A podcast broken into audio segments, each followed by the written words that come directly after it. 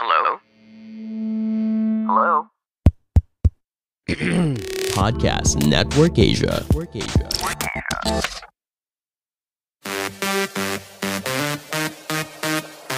The hottest and the latest stories in the showbiz world this week roundup. This is Push Most Wanted with Jeff Fernando.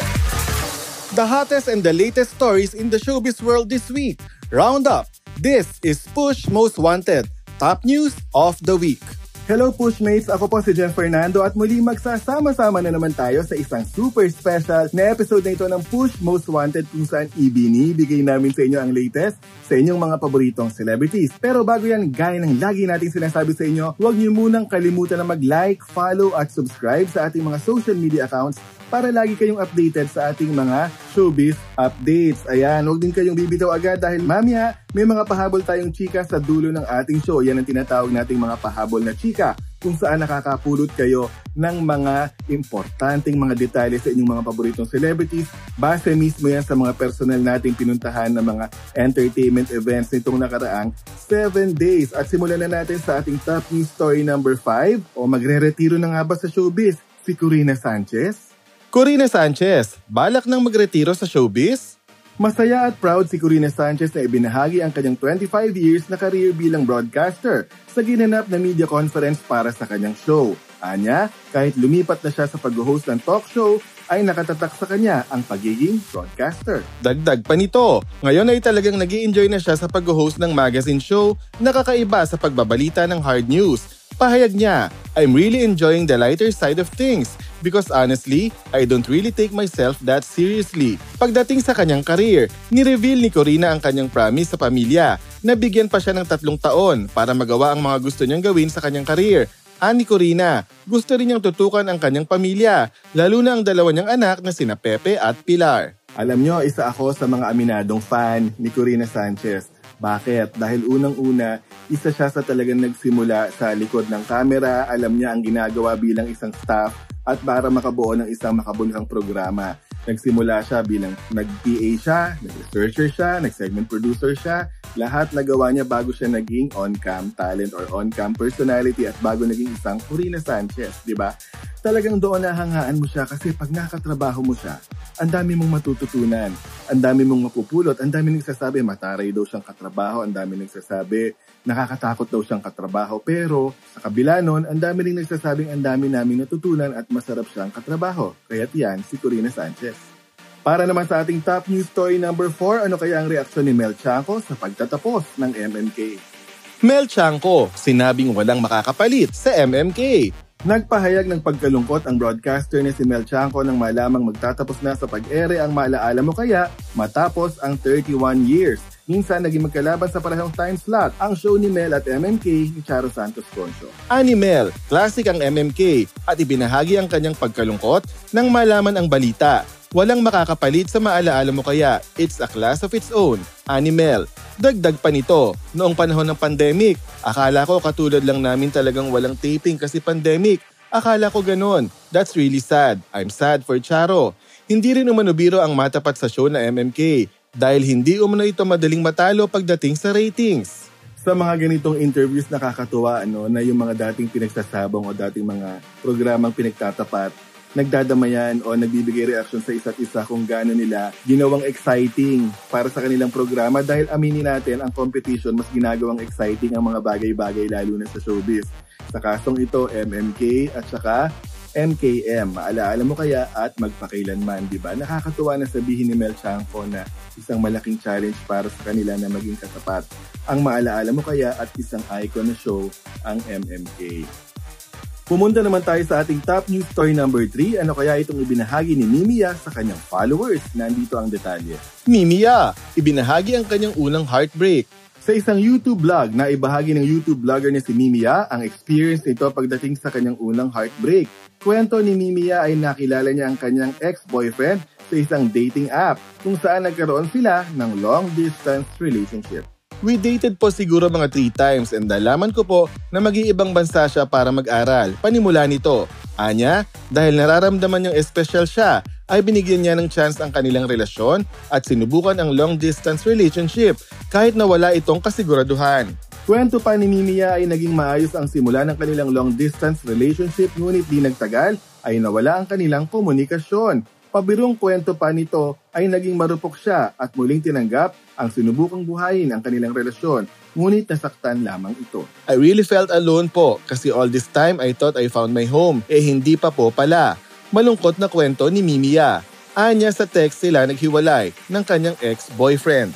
Alam nyo, di ba, dito natin mapapatunayan na celebrity sila, pero tao rin. Dumadaan din sila doon sa mga bagay na pinagdadaanan ng mga normal na tao na in love din sila, nasasaktan. Di ba, sumusugal din sila sa kanilang love life at hindi natin alam sumusugal sila minsan natatalo, minsan nananalo. Sa kasong ito na ibinahagi ni Mimiya, natalo siya pero marami siyang natutunan at sana sa susunod na eksena ng buhay niya na may in love siya, maia-apply niya yung lesson na natutunan niya dito.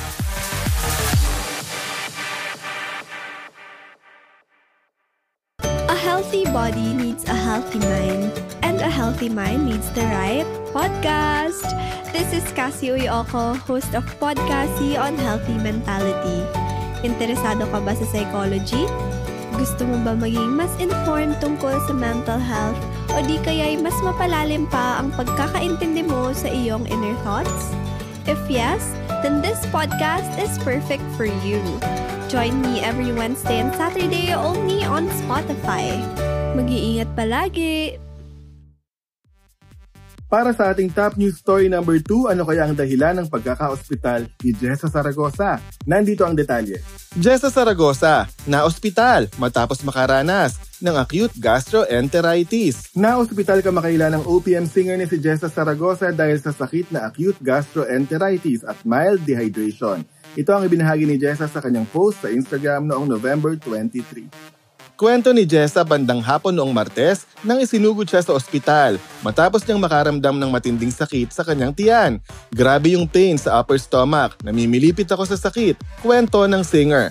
Ayon pa kay Jessa, agad din siya nakauwi mula sa ospital at kasalukuyan nang nagpapagaling sa kanyang bahay. Anya, malamang ang kinain umano nitong pasta ang dahilan kung bakit ito nagkaroon ng gastroenteritis. I have to get better first. Sana as soon as possible.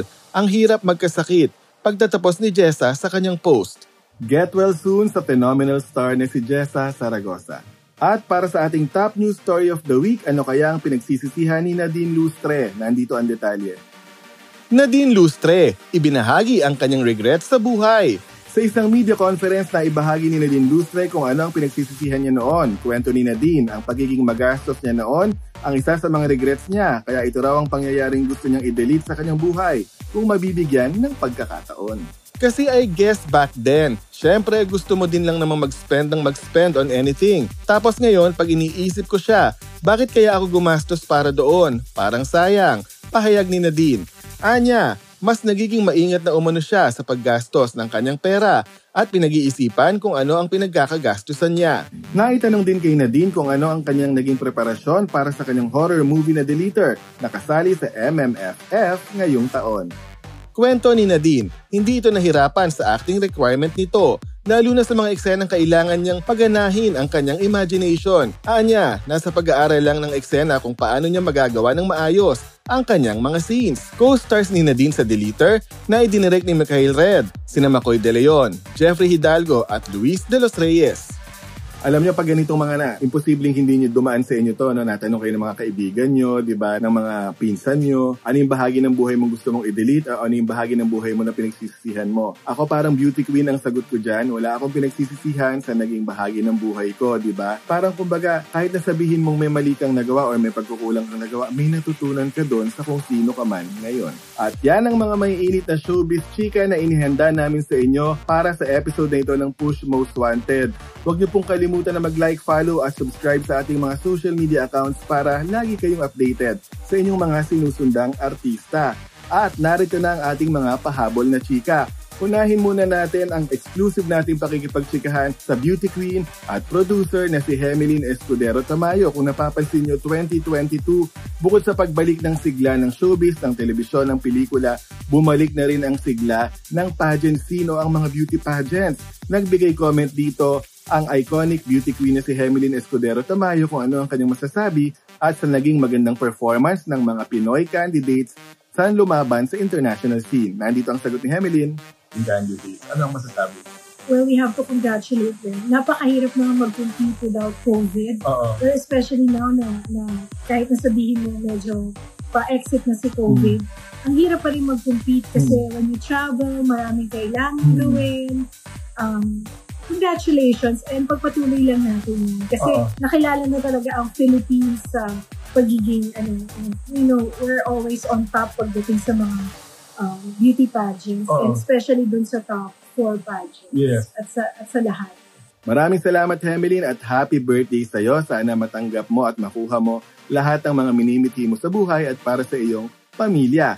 Pumunta naman tayo sa ating pangalawang pahabol na chika. Pinuntahan naman natin ang special screening ng pelikulang Pera, Kwarta, Salapi.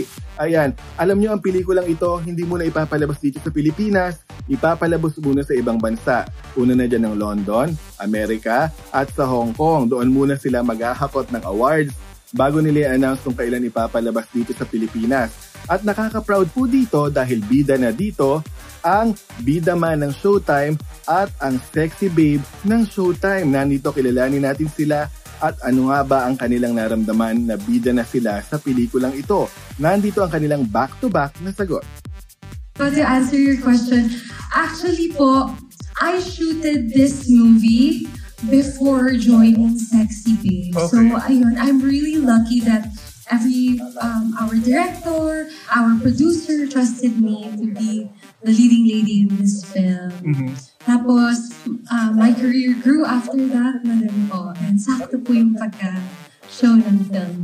So, Okay. so it feels amazing. Ako naman po, um, I'm very thankful po sa ganitong project. Imagine po, pandemic days po namin to shoot at hindi po lahat nabibigyan ng pagkakataon na makapagtrabaho ng ganito po sa pandemic days. So I'm very thankful po sa Erasmus Star Management, especially to our uh, producer, Sir uh, Rusty Malvin. At ito pong mga kasama ko po, ah, talagang sila po yung hinahangaan ko. Kasi I'm very thankful po na makasama ko sila sa kanila pong mga experience po sa pagpe-perform. Natuturuan po nila kami habang nag-shoot po kami and very thankful po sa ganung pagkakataon. Congratulations sa advanced screening ng pelikulang Pera, Kwarta, Salapi. At mga kapamilya, huwag niyo rin kalimutan na mag-tune in sa ABS-CBN Entertainment Spotify in partnership with Podcast Network Asia dahil mapapakinggan niyo na rin dito ang inyong favorite ABS-CBN shows na Push Bets Live at syempre itong Push Most Wanted. Muli, ako po si Jeff Fernando at ito ang Push Most Wanted. This is Jeff Fernando, your showbiz news reporter, and thank you for listening to this episode of Push Most Wanted. For more showbiz news, visit us on push.com.ph and follow us on Facebook and Instagram at, at Push Alerts and on Twitter at push underscore alerts.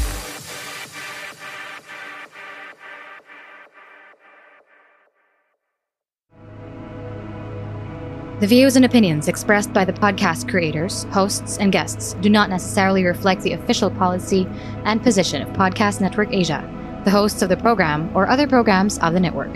Any content provided by the people on the podcast are of their own opinion and are not intended to malign any religion, ethnic group, club, organization, company, individual, or anyone or anything.